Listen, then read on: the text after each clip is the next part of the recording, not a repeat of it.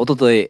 大島の一番弟子という芸人の単独ライブにゲストで出演させていただいたのですが、予約があまりにも少なかったのか、本人が場当たりで全員にですね、誰か取り置きありませんかと、普通に聞いてきまして、その場にいた人たちは、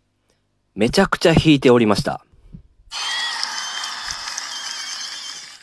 えー、この話に関してはね、詳しく、えー、聞きたい方はね、あの、前回のライブ配信でやってますので、まあよかったら今でも聞けるんで、え聞いてください。ということでね、はい、始まりました。えクラスミの、え陰謀論、えラジオということでね、え第50回目なのかな。うん。50回目とうとう行きましたよ。いや自分でもね、あのちょっと誇らしいですね。うん。まあ、50回いけると思ってたんですけど、あの、マジでね、なかなかやってますよね、50回って。うん。で、まあ、連続で3日間いいねもね、10万超えているということなんでね、私としてはかなりこうやりがいありますよ。え皆さんね、いつもありがとうございます。聞いていただいて。いいねの方もね、まあ、あの、よかったら、あの、押してください。はい。で、今日はもう50回目なんで、ちょっとね、陰謀論について振り返ってみようと、えいう、えー、話をします。えっ、ー、とですね、陰謀論っていうのは、こう、どういうことなのかというのを、ウィキペディアにこう書いてるんですけど、まあ、それをちょっと読みますね。えー、陰謀論または陰謀説とはある出来事や状況に対する説明のことであり他にもっともらしい説明があるにもかかわらず邪悪で強力な集団やえー、人物による陰謀や、えー、謀略が関与しているとするものであると。えー、この言葉は偏見や不十分な証拠に基づいているという否定的な意味合いを持って使用されることが多い。一般的に陰謀論は、えー、犯行反証に抵抗し循環技法によって強化される、えー、陰謀論と相対する証拠があったり陰謀論の証拠となるものがなかったとしてもどちらも真実の証拠として再解釈されるため陰謀論は証明されたり反証されたりするものではなく信仰する地柄になる、えー、というふうにまあ書いておりますけども、えー、偏見や不十分な証拠に基づいているという否定的な意味合いを持って使用されることが多いってまあ書いてますけどもうんまあ偏見からっていうこともうん始まるんですけど不十分な証拠に基づいているまあ陰謀論っていうのはまあそれはね都市伝説みたいなことですよね。うん、そういうのは別に信じなくていいんですけどまあ結構そのこれは確証確証してるなとか間違いないなっていうあの陰謀論ありますから、うん、それはもう陰謀論じゃないんですよね。でね、えー、陰謀論いつから始まったかっていうと20世紀後半から21世紀初頭に文化的現象として浮上してマスメディアでは当たり前のものとなったと。でそれらは世界中で広まっており一般的に信じられていることが多く人口の大多数が信じている場合さえあると。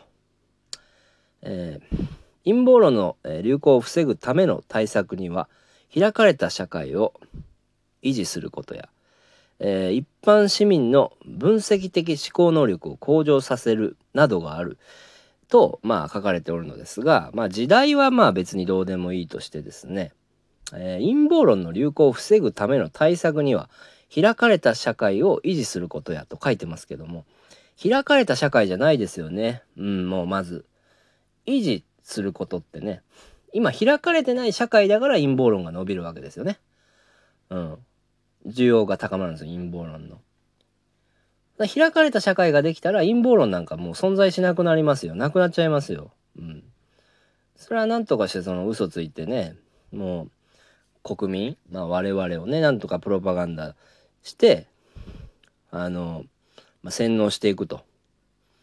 うん。そういうことをするから、全然開かれた社会じゃないんですよそもそも。うん、で、えー、一般市民の分析的思考能力を向上させるなどがあるというふうにまあ書いてますけども、うん。だからね、うん。テレビとか、まあ信じてる人とかは、言ったらもうそういう分析力がないわけですよね。うん。普通に、こう、ニュースとか、えー、まあいろいろ見てね、自分で。で、まあ調べたりして、うん。それを日常化していけば、まあこの、普通に分析的思考能力っていうのは上がっていくんで、まあ、しっかりした人間というかね、うん。開かれた目っていうのかな。うん。今世界どうなってんのか日本どういう状況にあるんかとかっていう考え方がしっかりしてくるから、うん、そういうまあ人が増えればあのいいと思うんですけどね。うん、しかしなんだかんだ言っても結局テレビって、えー、信じられてますよね。うん、最近うちの母親がね職場でワクチン打ったんですよ。うん、でこれもショックだったんですけどやっぱり仕事場で、あのー、ワクチン打たないと仕事しにくくなるからって言ってましたね。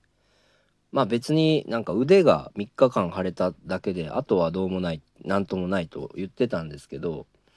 まあ何年後かしてね副作用出てくる場合ありますからそれがもうめちゃくちゃ心配ですね。あのー、それでもし亡くなっちゃったりしたら僕はあのテロリストになりますよ。うん、許せないです。だからまあこういうふうにしてねまあうちはまあ田舎の方なんですけど、うん、特に田舎の方の人ってテレビよく見るから、うん、その本当にテレビが真実なんだって思っちゃう人多いのかなと思いますね。うん。だから、そのね、こっちのまあ言ったら東京近くない人とかって、例えば、えー、福島原発の方とかっての状況ってテレビでしか見なかったりするじゃないですか。だから、まあ、トリチウムを170トン海に流すと、まあ、言ってるじゃないですかあれ。あれもまあ言ったらめちゃくちゃなんですけどトリチウムのキャラクターとかも出てきてもう全然問題ないですよって嘘を言うからね。あんなもん170トンも流したら魚が被爆してそれを食べた人間が被爆するじゃないですか。太平洋の海自体がもうやばいと。中国もやばいって言ってきてるぐらいだから絶対やばいじゃないですか。もうあれ全世界から批判されてるぐらいなのになんでそれをねまあまあいろいろ利権があって放送できないんでしょうけどもうちょっとこれまずいですよと私思いますね。うん、だからね一般市民はもう一人一人ちゃんとニュース読んでほしいなって僕思いますねこの陰謀論のウィキペディアを見てね。うん、そうしていけばねなんとかまあしっかりした考え方とか持てるようになると思いますんで。うんまあ、これを聞いてる皆さんはもう大丈夫だと思うんですけど、うん、もうできるだけそういう人が増えていってほしいなってね僕思いますね。うん、あのー、まあ、ニュースを、まあ、しっかりいろんなの見て照らし合わせたりして自分で考えるっていうのは本当にあのー、世界の状況とか分かってくるからあのリスクマネジメントなんていうこともできますからね。うん、なんか何をやれば今いいんだとかもしっかり見えてくるんであ普通に役に立つんですよだからうんこういうことはねあの全員やればいいって僕本当に思いますよ。むしろ、うん、やらない人の方がねそういうのおかしいなって思っちゃいますよ。うん、まあ今の若者ねが、まあ、テレビ離れしてるっていうのもまあまあ本当のこと言わないっていうの分かってるから今の若者まあテレビが面白くないからってのもあるんでしょうけどまあ賢いなっていうふうにも、えー、感じてます。まあまあ僕もまだ5かあ6歳36歳なんで、うん、若い若いっちゃ若いんですけどね、うん、若者とは言えない。おっさんだな。うん。はい。今日はねこんな風にね陰謀論についてちょっと振り返ってみたんですけども、えー、いかがでしたでしょうかね。はい、えー、後半の方はですねえー、ちょっと告知をさせてください。え、ということでですね、あの、私ね、ツイキャスをね、あの、今までちょいちょいやってたんですけど、まあ、これからもやっていくんですけどね。えー、っと、なんかその別で、ツイキャスのプレミアムチケット配信っていうのが、えー、申請できまして、それで、あの、通りましたんで、審査が。だから普通にライブとか配信でも、あの、チケット販売できるように、えー、なりましたので、あの東京芸能の、えー、ライブの方なんかも、えー、それでね、ひょっとしたら、えー、やるかもしれないので、